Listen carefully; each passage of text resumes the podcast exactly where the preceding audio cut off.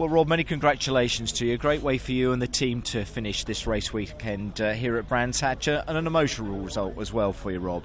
Uh, yeah, incredibly emotional. Um, one very key member of staff down this weekend, and uh, he's sorely, sorely missed. And uh, yeah, we have all his family here, and uh, so we'll be going for a, a, drink with them. And really, he was looking uh, looking over us in uh, race two, I think. Yeah. That bit of luck.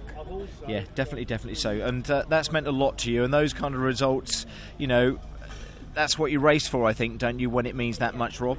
Yeah, yeah. I mean, you know, every time I have haven't felt like going to the gym or you know anything like that, I think you know I'm doing it for for Shane, and um, I've gone and uh, I've done it, and uh, you know we've worked, we've all worked, the whole team have worked incredibly hard, and we've you know carried him in our thoughts all the way to this podium and you would be proud how the car has come on, a new car, what you did. All right, you can't do much about race one, but races two and three, the results that you picked up, we would be very proud of how that car is as we move on to Donington. Yeah, and truth is, this car wouldn't exist without his help, and um, yeah, he'd definitely be proud, and I'm sure he's looking over us today. And who's this young lady that you're holding who uh, is in, involved in her first interview?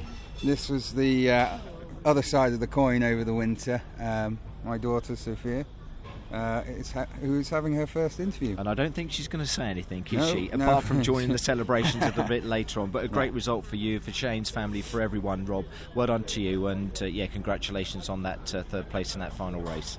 Thank you. Top man.